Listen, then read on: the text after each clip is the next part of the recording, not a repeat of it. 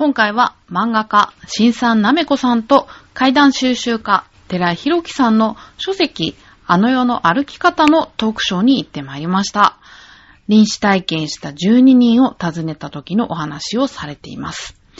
臨死体験をする人の共通点や、人は死んだらどうなるかなどお話ししております。お聞きください。あのお二人はいろんなその霊感の強い方にお会いしていると思うんですけどお会いした方の共通点とかってありますか？あそうですね、共通点はななんかやっぱり年齢より若いっていうのがありますよね。そうですね。はい、だからそういうとあのなんかであれはそういう死死ぬで生き返るみたいなそれを繰り返すと多分細胞が若返るっていうのがあったんですね。であの、まあ、疑似体験的になんかあの毎回毎回その舞台の上で死死ぬシーンを繰り返してるあの中国の女優さんと会ったことがあって彼女ももう50代以降なんですけどものすごい若くってだからそうですねなんか儀式でもなんでもこう死を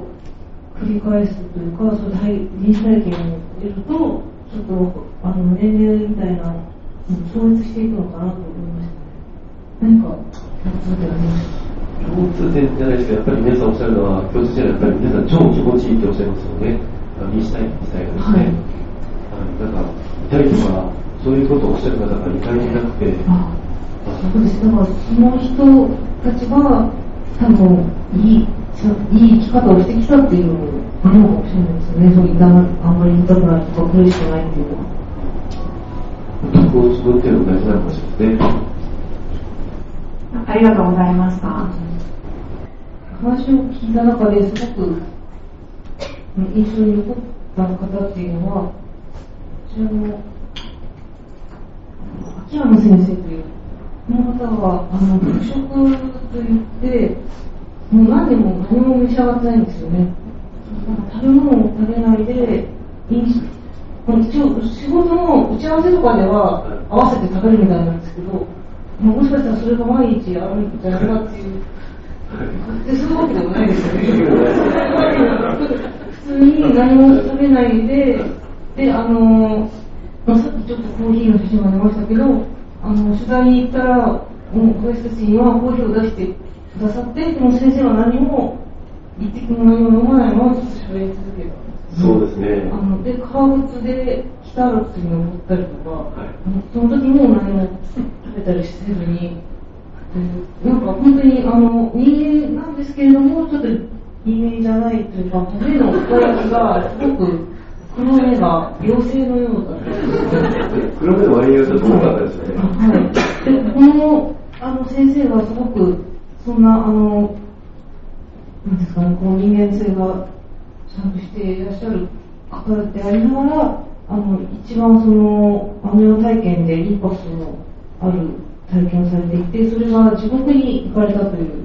お話なんですよ。そうですね。地獄に住んでいたんですよね。はい。で、あの、そうですね、その地獄に行かれたっていうきっかけが、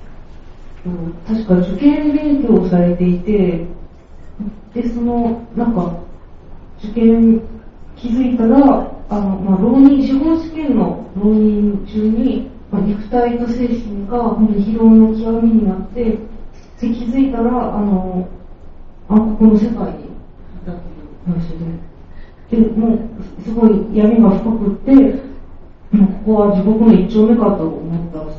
そうなんですけれども、だから、まあ、なんか、まあ、具体自殺みたいなことでは、地獄に行かれたってことですかね。そうですね。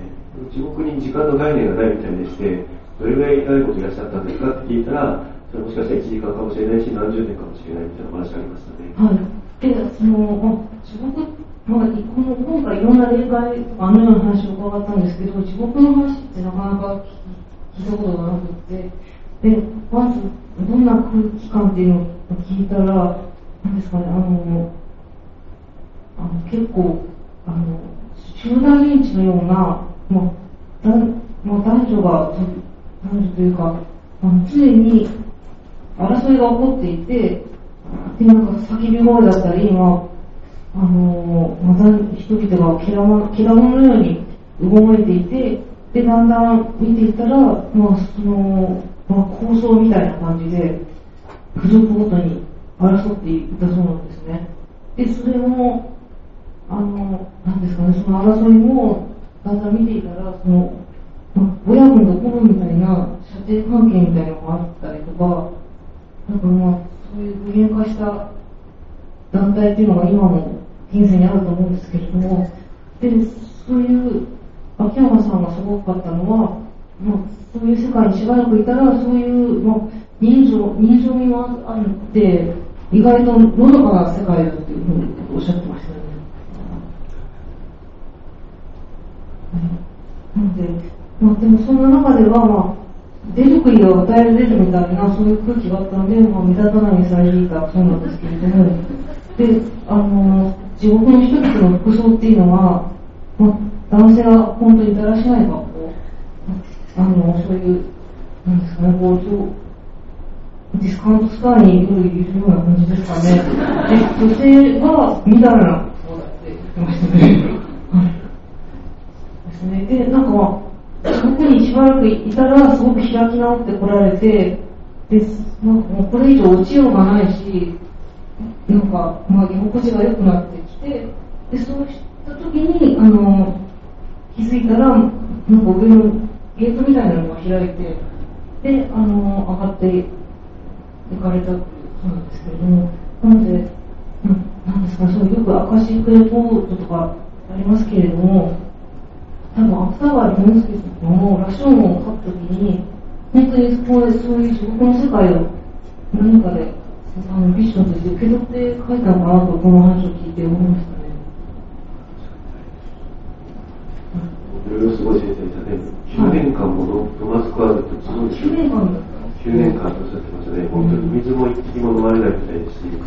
なんか正確に言うと、あの大気中にあるエネルギー体のプラーナを食べていらっしゃるみたいなので、あの決して何も食べてないわけではないというふうに注意がしてるかありましたね。あのでも人によっても試す、あの多分内臓に負担がかかる方もいらっしゃると思いますので、私もあのこの地球の資源とか、まあ、食料には限界があって、まあ、そういう天変地異とかでもし食料危機が来ましたら、こういう方法があるということで、ちょっとあの希望を持つのはいいことだと思うんですけれども、もうすでに、まあ、真似ししない方がいいかもしれないですけど。そうですね。うん内臓にというか、負担がかかるかかるような気がするので、まあ、多分こういう特殊な方とか、何かの気候、気候された方とかで、であのそういう方でちょっと自然と食べなくなっていくっていう方はいるかもしれないです。ねはい、この自国の話というのがまずありまして、あとは、あの、その、なんか、ケン小林先生っていう、ニューヨークで、あの、診療とかをされているお医者さんなんですけれども、こちらの先生がおっしゃっていたのは、5回、5回死んだことがあるっていう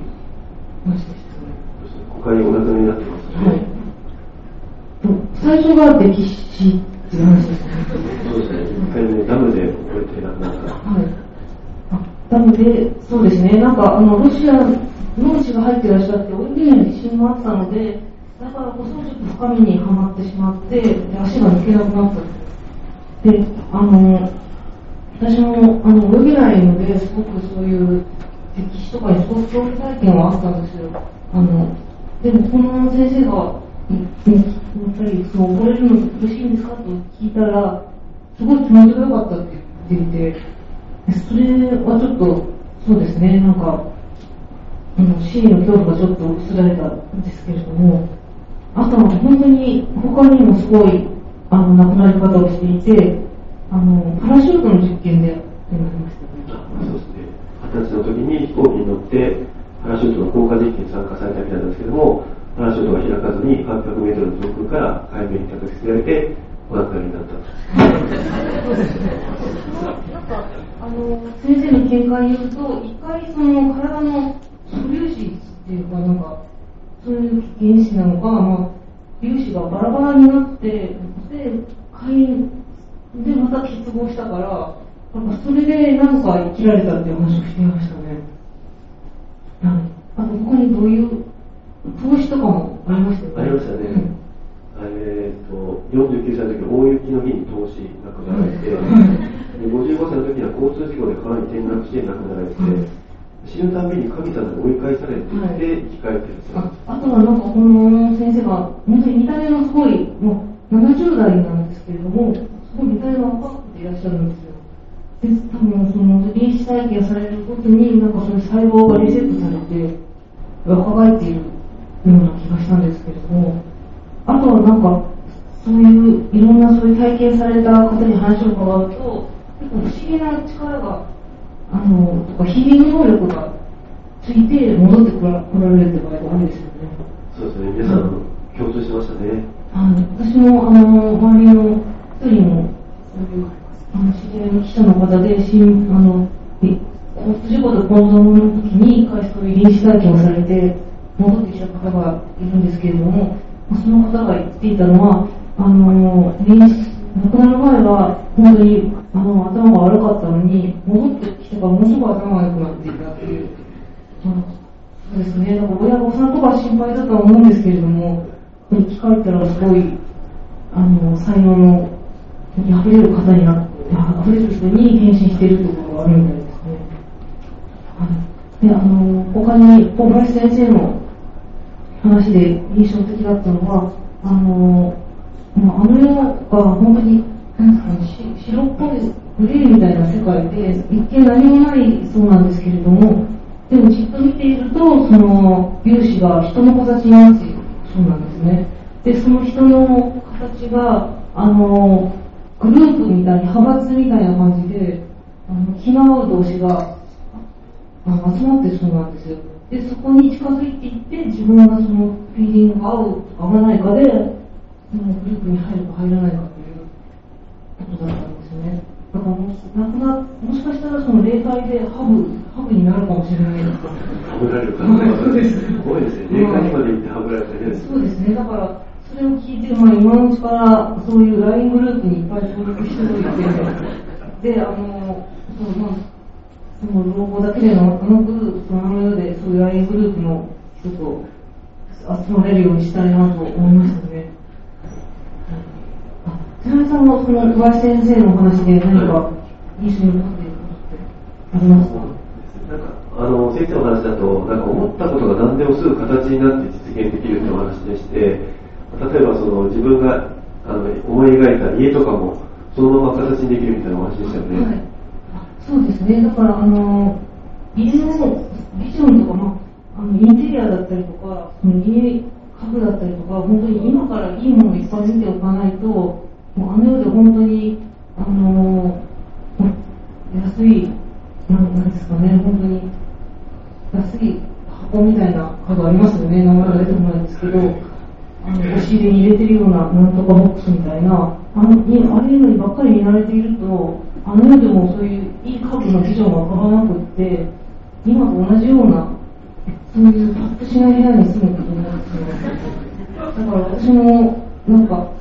家がもう普通なので、できるだけ、あの、赤坂迎賓館とか見に行ったり あの、え、邸宅、まあ、よく邸宅で中に入れるとこありますよね。さっきも本当に、あの、えっと、快楽園の中のオーブン邸でしたけど、そこに行ってもこういういいなと思って、だからそういう住みたい、あの世で住みたい家のために、いろいろと今から見ておくことは必要だなと思いましたね。はい、だからやっぱり、その、小林先生も、まあ、あとはまあクリエイティブな能力があれば、そういう霊界で楽しいんじゃないとおっしゃっていたので、まあそういうのを発揮できるように今から準備しておきたいですね。あとなんかもう一つ印象に残っているのが、その、すでに亡くなった方で、もう亡くなってるんですけども、あの、ご自身で亡くなっていることに気づいてないのか、その惰性で体だけ残って、あの、たまに道行く人です。法律がいる方が、この人亡くなってるなと思う方がいらっしゃるみたいですよね。はい、あそうですね。あとはその、なんか自殺とかされてしまう方も、なんか実は1週間ぐらい前にもう魂が抜けていって、はい。でそれで自動的になんか死を選んだという方もいるって話を聞いてます。でなんかその先生はそういう有名な方でもう亡くなった方とグレーと話せができてであのあんなあんな死に方して有名なハリウッド俳優の男性になんかあんな死に方して大変だったねって言ったらいやえ全然もうすでに死んでたよみたいなもうちょっと前ですけどその件みたいなもうすでに死んでるみたいなっていう方がいるんですジョブズさんも会いに来たって言ってましたね。はい友達金先生に会いに来たってやつね。もう本当に小林先生は、アメリカのいろんな情報をご存知で、まあ、ノーベル賞はスポンサーが必要だって話もされて、で裏事情もいろいろ聞かせていただきました。はい。あでは、あ、であの、こちらのブルース・モーエンさんっていう方が、えっと、司法の世界を研究されている方で、でこの方は、あの、なんか、誘導の催眠によって、あのように生きるということなんですね。で、あの、で、その、モーエさんはいろいろと、あの、いろんな地獄とか、まあ、先生、あモーエさんもちょっと天国、地獄も見ていて、で、モーエさんがおっしゃった中で、あの、印象的だったのは、偽、偽の天国があるって話なんですね。であの、まあ、多分、亡くなったら、まあ、天国に行けるって漠然と考えがちなんですけれども、その宗教、いろんな宗教があって、それで、うん、そう普遍的な宗教とかだったらいいんですけれども、あまりにも信念体系というか、そういうのが強い宗教だと、その亡くなった後に、その宗教が作り出した天国、偽の天国に行っちゃうことがあるそうなんです。で、このモーエンさんのお友達のジムっていう人は、多分、プロテスタントの激しめな宗教だと思うんですけれども、ホーリーローラー教っていう宗教に入っていたそうなんですね。で、その宗教は、まあ、では、まあ、アメリカの宗教なんですけれども、そういう礼拝堂とかで人々がなんかゴロゴロ転がり続けるっていう、あの、そういう教義があるそうなんです。で、あの、で、そのジムさんは、それ以外の、まあ、みんな悪魔的なものだって信じていなくて、で、モーエンさんのことも悪魔、なんか悪魔を接したぐらいなよく踏んでいたそうなんですけれども、で、そのジムさんが亡くなった後に、モーリーさんが、あモーリーさんが会いに行ったら、なんかジムジムさんがやっぱりホーリーローラー教っていう宗教の作り出した天国で、やっぱりそのゴロゴロ転がったりとかしていたので、で、なんか、あの、もうモーエンさんがちょっとそういう違和感みたいなことをついたら、あれみたいに思い出して、で、ジムさんも気づいたっていう話でしたね。だから、その偽の天国に行っちゃったとしても、ふとその違和感に気づいたら、その人の、うん、その守護霊的な存在が、うん連れ正しい場所に連れて行ってくる話です。で先生もあの石田先生もモーさんのワークショップに参加されて、なんかそのさまよっていた女性を吸収されたみたいな話もありましたので、はい、あそうですね、あの、モーレさんは、そのワーク、いろいろ来日してもワークショップをされていて、で、あの、その瞑想して、誘導の瞑想状態で、さまよっている人を、うん、なんですかね、ちゃんと上の世界に導くみたいな、そういったセミナーをしている方ですね。で、あの、まモエさんが、この写真、あ、モエさんが、あの、うんその守護霊がすごい美人な女性だっていう話をして、この写真の後ろの奥さんはその時にちょっとちらっと見て、あの娘さんと何とも言えない目で見ていたのが印象的でしたね。あああとはそうですね、なんか偽の天国にもいろいろあって、食べ物とか服とか住まいとかがまあタダだったりとか、もうすごくあの一見快適な場所なんですけど、実はあの本当の天国じゃないっていうところがあるそうなので、ちょっと気をつけなければと思いました。あとは、そうですね、モーさんが言った中で、やっぱりその地獄の中で泥棒地獄っていうのがあるそうなんですよ。なんか泥棒地獄、覚えてる人です？かも泥棒なんですよ、はい。あの、そこはなんか、多分、あの、今生きてる時に、ちょっとなんか盗む癖があったりとか、そういう人が引き寄せられる地獄なんですけれども、あのその世界にいる人は全員が泥棒で、お互いずっと盗み合ってる、盗み続けてる人なんですね。で、その取り締まる警察官も泥棒だし、でも延々と盗み続けてるっていう。まあ、それもちょっと怖い場所なんですけれども、でも結構、私も、私は万引きしたことないんですけれども、